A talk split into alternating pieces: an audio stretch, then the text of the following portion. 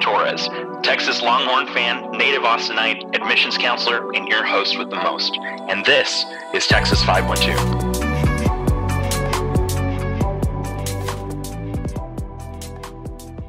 And welcome to another episode of Texas 512. I am Sam Torres, your host with the most. Today, um, I'm very excited to uh, be speaking to somebody um, from a really great organization here on campus. Um, I'm not going to go too much into detail um, about it because I want them to tell us a little bit more about what that organization is and who they are. So um, I'm going to stop talking. I'm going to go ahead and allow Annabella to introduce herself and let us know who is she and what she does here at UT Austin. Yeah, hi. Um, I'm excited to be here. Uh, I think this is my first official podcast recording, so I'm super excited to be able to do it on this platform and through UT. Um, but as mentioned, my name is Annabella. Um, I currently am one of the co founders and directors of Lily, which stands for uh, Latina and Indigenous Leadership Institute. Um, and it's an organization that was founded in UT. Um, and we only have a semester under our belt. So we're brand new and um, excited to learn or hear y'all um, more about what we do. Wait, really? Just one semester? Like, wow. I didn't realize yeah. that we're so brand new. Yeah, yeah. We barely put in the proposal like this time uh, last year in the spring, and it was accept- accepted, thankfully. And then in the fall semester, our programming began. what does that process look like, like for starting an organization? Since it's so brand new, I figured I'd ask. Yeah. Um, so I'm sure everyone is different, um, but since Lily is under DDCE, um, it was it was a pretty simple process. Um, we put a proposal together um, and submitted it to uh, the vice president of DDCE at the time. We had you know our stats and our figures and the reasons why. Um, and in the proposal, you know, gave a presentation and got approval. Honestly, it was thankfully like not a really intense process. Um, it may be different in other um, departments, but here it was like super simple. Cool. And the reason I ask is because a lot of times whenever, you know, we're out recruiting and, and talking to students, we all we always like to talk about how many student organizations we have on campus, but we also like to talk about the fact that if there isn't something that you are particularly like passionate about here at UT Austin that you like if you haven't found that group yet, then you can usually establish that. So I kind of wanted to get a better idea how that looks like in terms of like how it, one of our students could possibly even start their own organization if it came down to that. Um, well, listen, so um, we're going to go ahead and go to a really quick break um, and in the beginning uh, before we get into our questions. Um, and when we come back, I'm going to go ahead and start off with some fun questions just to get us warm up. So uh, don't leave. We'll be right back. This is Annabella, and you're listening to Texas 512 with Sam Torres.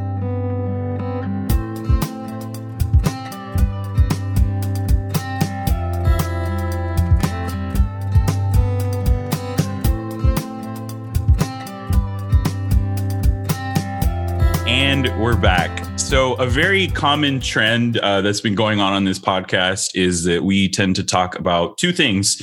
And so, um, we talk about food and we talk about music a lot on this podcast. And so, I figured I'd start off with with the food part first. Um, so, I, I think it's appropriate because we're still in the month of January right now, and last last month was, of course, December. And December, as many people know, is like a Latinx person's uh, heaven when it comes to food. I know it definitely definitely is in my uh, household.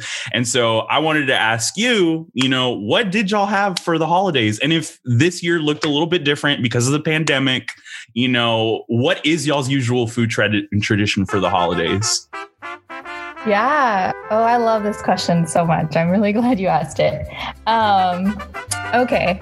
So traditionally i so i grew up in a very uh, dominant mexican like household um, but very unstereotypically um, none of none of my family like enjoys cooking um, which is really funny because um, we're like every time for the holidays or for big gatherings you know we like eat out and stuff um, but one year I had kind of decided I was like, I don't want to eat out anymore. Um, my aunt had kind of brought, I think for it was Thanksgiving, she had kind of brought over um, like some frozen like um, uh, to go things ahead of time, and I was like, okay, I'm done.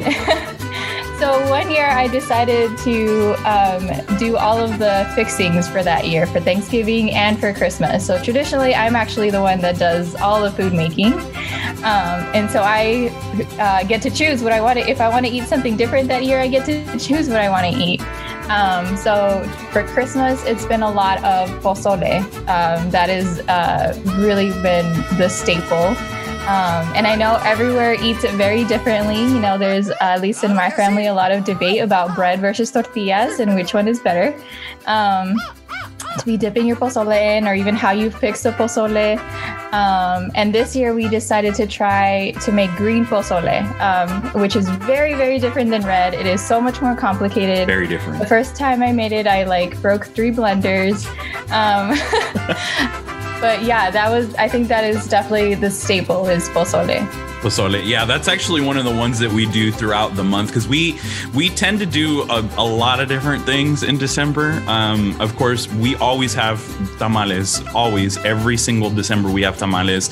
Um, however, it does tend to change like year to year. Sometimes it'll be the corn husk ones. Sometimes it'll be the banana leaf ones. Really, just depends on who's in charge of it that year. If it's my aunt, it's usually corn husk. If it's my mom, it's usually uh, banana leaf. Um, for Thanksgiving, you know, it's so funny that like. Uh, a, a, lot of times people ask me, you know, like, oh, did y'all have like turkey and all that stuff? I'm like, no, we don't do that in a Mexican household. We really don't. We end up making pozole um, usually for Thanksgiving, or we'll do, uh, or, or, we'll have like a cookout. So we'll do like a carne asada outside or something like that. But we almost never traditionally do like the regular Thanksgiving meal. So it's it's funny to hear that from somebody else as well. Yeah. Oh my gosh, that all sounds really, really good too. Um, the carne asada and and the tamales. The fact that you all can like do the banana leaves or the corn. I'm impressed. Whoever does the banana leaves. It's been I don't know years since I've had the banana leaf version. Yeah, and I think that's more of like a like southern Mexican thing um, because my mom she grew up in in um, Guerrero, and so that's why she she does them the way that she does. And uh, my my aunt is also from there as well, but she kind of lived in like the northern side of Mexico for a while, so I guess she kind of adapted to that, and that's why she does the corn husk one. So um, now I want to move on to to music. As I mentioned, we also like to talk about music here as well, and um, I wanted to ask you uh, who some of your favorite uh, Latino Latinx artists are, um, and I've already got a couple in my head, but you know, I just wanted to go ahead and ask you and see what what you thought. Yeah. Oof. Okay. I mean, it really depends what kind of mood I'm in all all the time. But if I think at the very top of my list at pretty much any time I can go for is I would say Shakira. Um, I think I just grew up on her like from her first album. I, I was there through all her hair transitions from dark to blonde. Um, so definitely, definitely, and I think I also just growing up on uh, on the American side, kind of J Lo also. Okay. Um, I would say those are the top two. And then if I'm like in the mood for some dancing, you know, like some Elvis Crespo or um, let's see some Celia Cruz. Like those okay, yeah. are my top two for, to go for dancing. Like yeah, definitely salsa dancing. Was it last year that Shakira did the Super Bowl? Did you did you watch that or do you do you watch the Super Bowl? You know what? I think it was two years ago because her her yeah, I think so. Right, because of the Super Bowl Yes. Oh my gosh. No, I, don't remember anymore. but yes, her, Shakira, and J Lo did the Super Bowl together. Yeah, yeah. It was because you mentioned Shakira and J Lo. I I was trying to remember if J Lo was at that Super Bowl as well. Um, but okay. But anyways, so when it comes to Latino artists, like, are you are you into like the you know today's like kind of like like reggaeton is there anybody that like you know you listen to i like to mention reggaeton i like reggaeton but you know i know that there's some controversy with that sometimes yeah uh, in terms of reggaeton i i don't know if i would i don't think i know any like current reggaeton like mm-hmm. i think of um, or maybe even just the one song, the the gasolina. I think that's the only one that I remember, honestly. yeah. um, and beyond that one, I don't know. I guess I'm not up to date. I'm not hip anymore. no, it's totally okay. I mean, if you um, if you remember Gasolina, Daddy Yankee, um, he's actually still around. So, uh, I mean, you're still kind of up to date. Just a bit of an older song, but not yeah. a problem at all. So, um, the last fun question that I have for you today. Well, all the questions are fun, right? But the the theme of this is, you know, like the you know the, the warm up questions, right? So, um, as a kid, I would occasionally, um, well, let me let me preface it by saying that like I, I was a big cartoon watcher as a kid, and I didn't I didn't like to watch anything besides cartoons. Like, um, you know, always put it on the channels that I wanted I don't want to watch anything else. If it if it is a real person, I don't want to watch it, right? But occasionally I would kind of get sucked into what my mom was watching. And a lot of times it was either Primer Impacto or her novelas, right?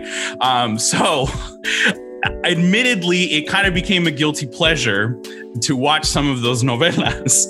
Um, and I wanted to ask you if you maybe had like a favorite novela that you've watched in the past, or if if you're keeping up with any of them today, like that you're watching or anything like that.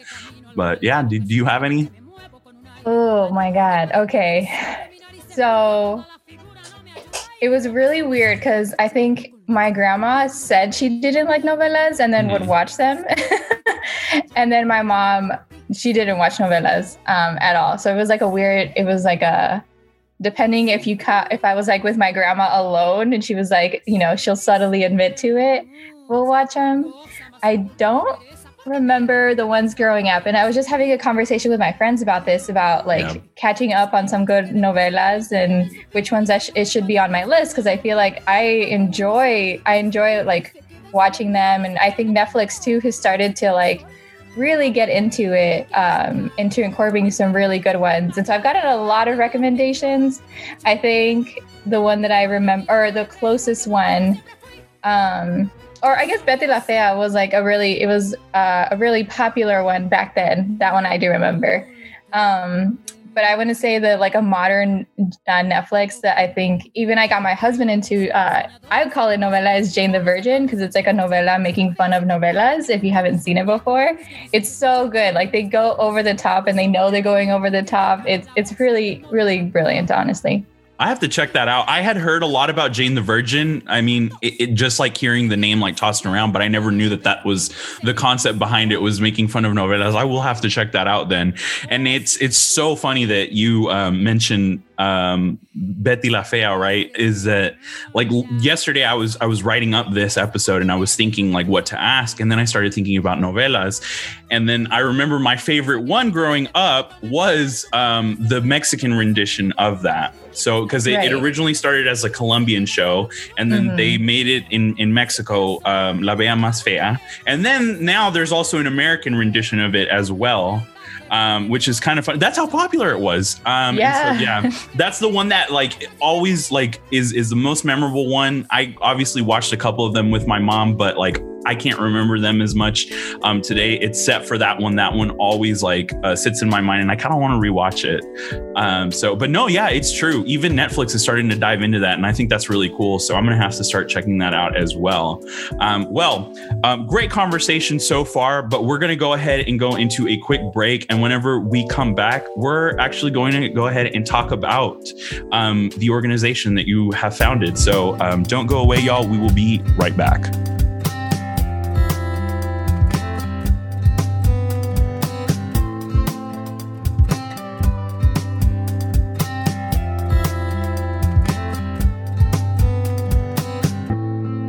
And we're back. So, I wanted to start things off. Of course, the theme of this episode is um, about your organization, the Latina, Latinx, and Indigenous Leadership Institute, also known as Lily. Um, and so, I wanted to kind of pick your brain and see what what prompted y'all to establish this organization what motivated you to do that um, and of course to dive a little bit deeper in the organization itself and tell us about like you know what y'all do and what resources do you offer to your members? Yeah. Um, so Lily, Lily has been something that I have been wanting to do since I I think I don't know it, it, a brainchild that I've had forever. And then when I started this job, so in my previous job, I was working in a nonprofit also with Latinas um, and their mothers towards higher education. And then when I came into the education field um, and started working immediately in DDCE and noticed that there were other similar programming, I was like, oh my gosh, this is amazing and this is great.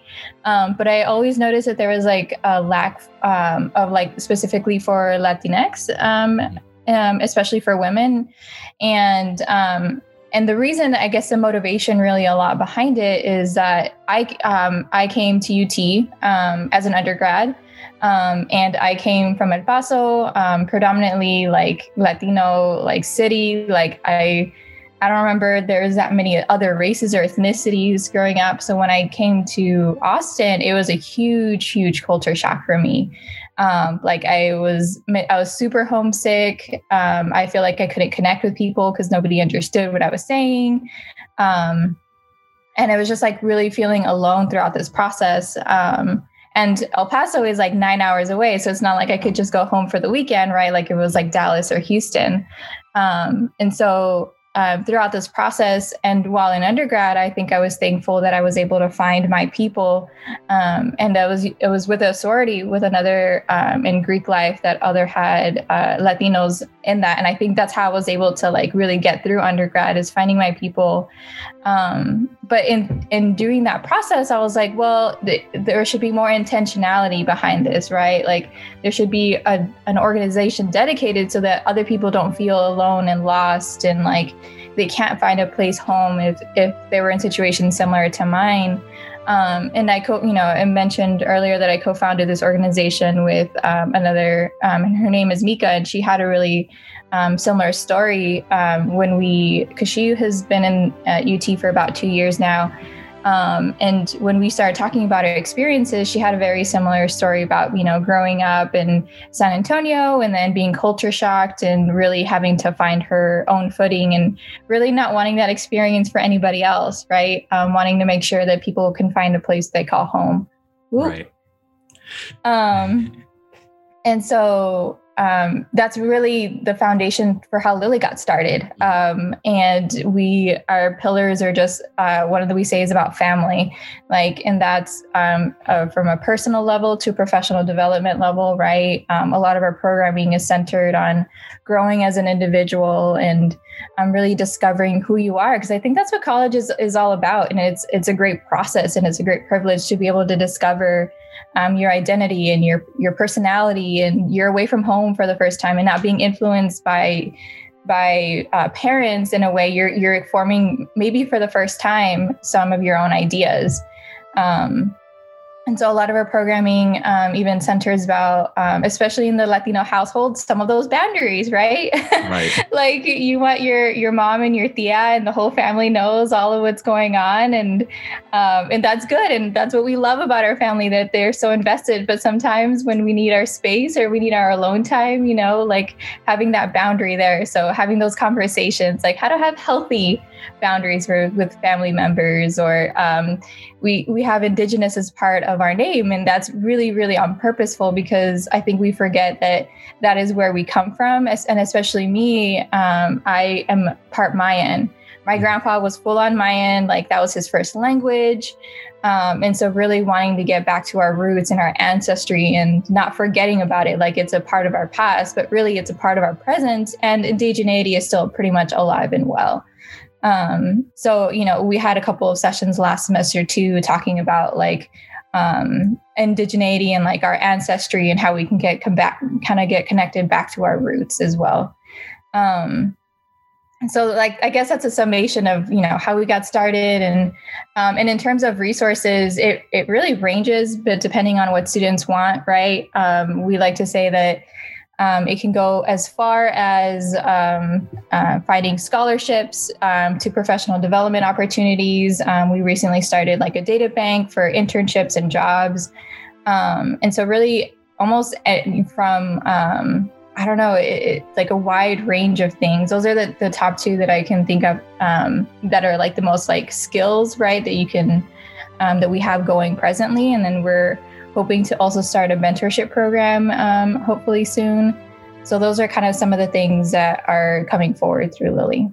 That sounds fantastic. And so you kind of started to mention this a little bit um, right there that, you know, you, you came from El Paso and I, I, had read your bio prior to this. And this is why I wanted to kind of ask this question as well. That, that is a pretty big um, transition going from, from El Paso to Austin. It is a completely different landscape.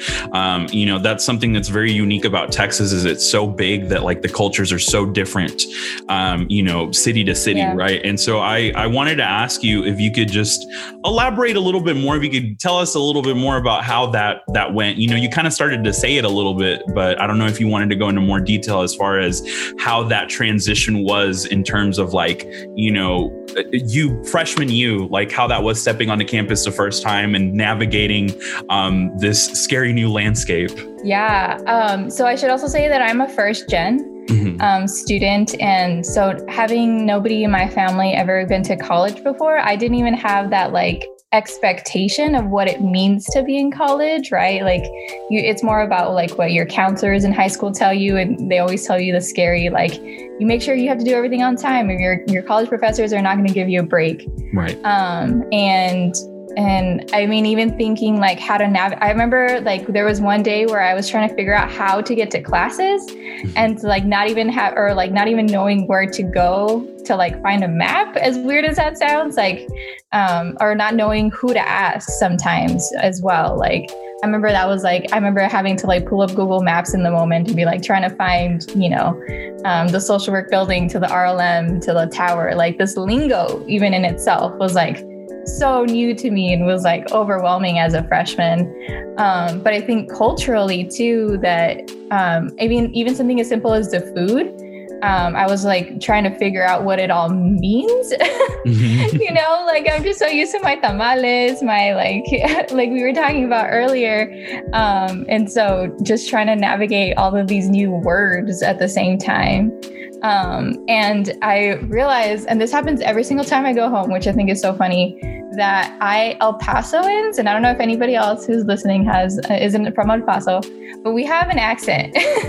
we have a very distinguished, like, and it's not like a Spanish accent. It's a very unique and I noticed that like that has even faded over time, that like the way that I spoke in my enunciation was just so different than everyone else. And at the time, like I, and who's thankfully now my husband, um, but he was uh, thinking about stories, right? And thinking even about those microaggressions and people having, making assumptions about you too. Um, the one story I remember was like at orientation, we were um, where they kind of ask you um, questions, and he was and living at the dorm at the time, and we were talking about how I think they asked you like if there's anybody in the room who um, who doesn't have uh, documentation, um, please let us know because it's kind of you need to fill out a separate form. Mm. And the room kind of went really quiet, and everybody just kind of started staring at everybody else or started staring at him specifically. Mm-hmm. Like, aren't you going to speak up and say something? And we're just like, you know, like it's little like those little microaggressions, those little assumptions that kind of makes you feel unwelcomed within that in itself. Um, and so, really wanting to mitigate all of that, like, you know, right? That's why um, Lily got started. We want to make sure you don't feel that way, uh, making sure that you, um, other people are understanding of your situation. If you need to find like a map, um, we can point you in the right direction. You have somebody who can ask you that. Um, but yeah, definitely a huge culture shock that that first semester. Right, and that that really is such a beautiful thing what y'all have going on because you know I in our presentations we always like to mention the fact that there's a, a sense of community at UT Austin, and then there's smaller communities within that. Right, um, it's such a big campus, and it can be really intimidating for some, whether it's somebody that's coming from a small town, whether it's somebody that's coming from a town that's far, far away from Austin um, it, it, can be a really intimidating experience. And so um, I'm glad to hear a, a, little bit firsthand about those organizations that are there to help, you know, mitigate a little bit more of that, uh, you know, that how scary it is to, to come into like a big university like that. But mm-hmm. um, kind of in, in that subject, the last question that I have for you is um, what is one piece of advice that you would give a young Latina, Latinx, or Indigenous student who is about to transition into college? Yeah. Oh my gosh. I, I feel like I get this question all the time and I don't know why I'm stumped every single time about it. Um, and I, you know, I think I know what it is that it, it's, it's difficult because like, especially in 2020, um, I feel like my, my advice is kind of shifted a little bit. Mm-hmm. Um, I think in the past I would say, make sure you find, um, like in this whole process, like don't be afraid. I think mm-hmm. don't be afraid to speak up. Don't be afraid to go to office hours. Um, and I don't take that lightly, right? Like it's not easy to go into office hours when you don't know. You've never you've never been taught the process of how to approach someone for the first time that you don't know. I think that in and itself, nobody's teaching, at least nobody taught me anyways, like to how to approach and especially in the Latino culture where like approaching your elders is such a like a big deal, right? It's like a, you you're super respectable and it's like it's really intimidating in that in itself. Um, so my um, in the past, it has definitely been don't be afraid. But now, as we are transitioning into 2020, and I think I would I say just like um, take care of yourself. Um, I think when you're coming into if you're coming alone to campus for the first time and don't really know anyone, um, making sure to find who your people are because they'll they'll really get um, get you through it throughout this entire year and your your entire four years. Um, so finding out who your people are throughout this process um, I think yeah, they'll they'll make the biggest difference. That's awesome. Thank you so much for that. Now, um, we've pretty much come to the end of the podcast. And in, at this time, I usually ask my guests to plug anything that they want. It can be UT related. It, I already feel like it'll probably be the organization, but um, you are free to really plug in anything that you want. This is an opportunity for our students, our listeners to um, learn a bit, a little bit more about your personality as well as what's offered here at UT Austin. So the floor is yours.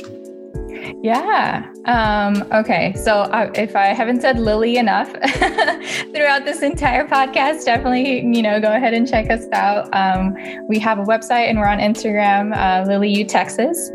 Um, and I think uh, if we're talking about things that I'm currently involved in um, or have has been a big impact in my life, I mentioned earlier that I am um, prior to this work, I was working at a nonprofit with Con Mi Madre. Um, so they're always looking for volunteers. They're always looking for support as well. Um, they support K through 12 um, students um, and their mothers. the uh, the Madre part is like an acronym, acronym excuse me. so it stands for Mothers and Daughters Raising Expectations. Um, so they're a great organization. Um, if you uh, are shopping on Amazon and you're like, well, I can't really give a donation, you can go, they are connected through Smile, um, through the Smile Amazon. So every purchase you make, they'll get a re- uh, receive a donation from Amazon as well. Um, so I know there's a lot of people who are receiving a lot of deliveries lately, uh, or were, I guess, maybe in the past of the holidays.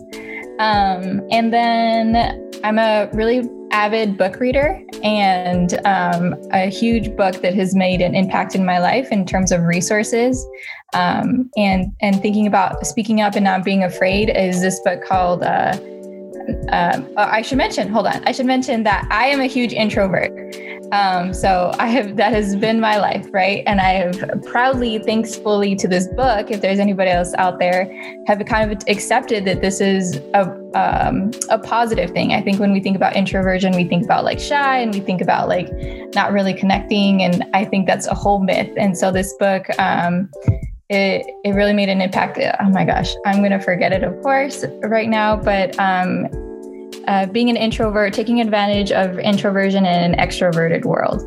Um, so those, I think, in terms of what has made an impact and resources that maybe potentially could help others, um, those are those are the big three for me. Awesome.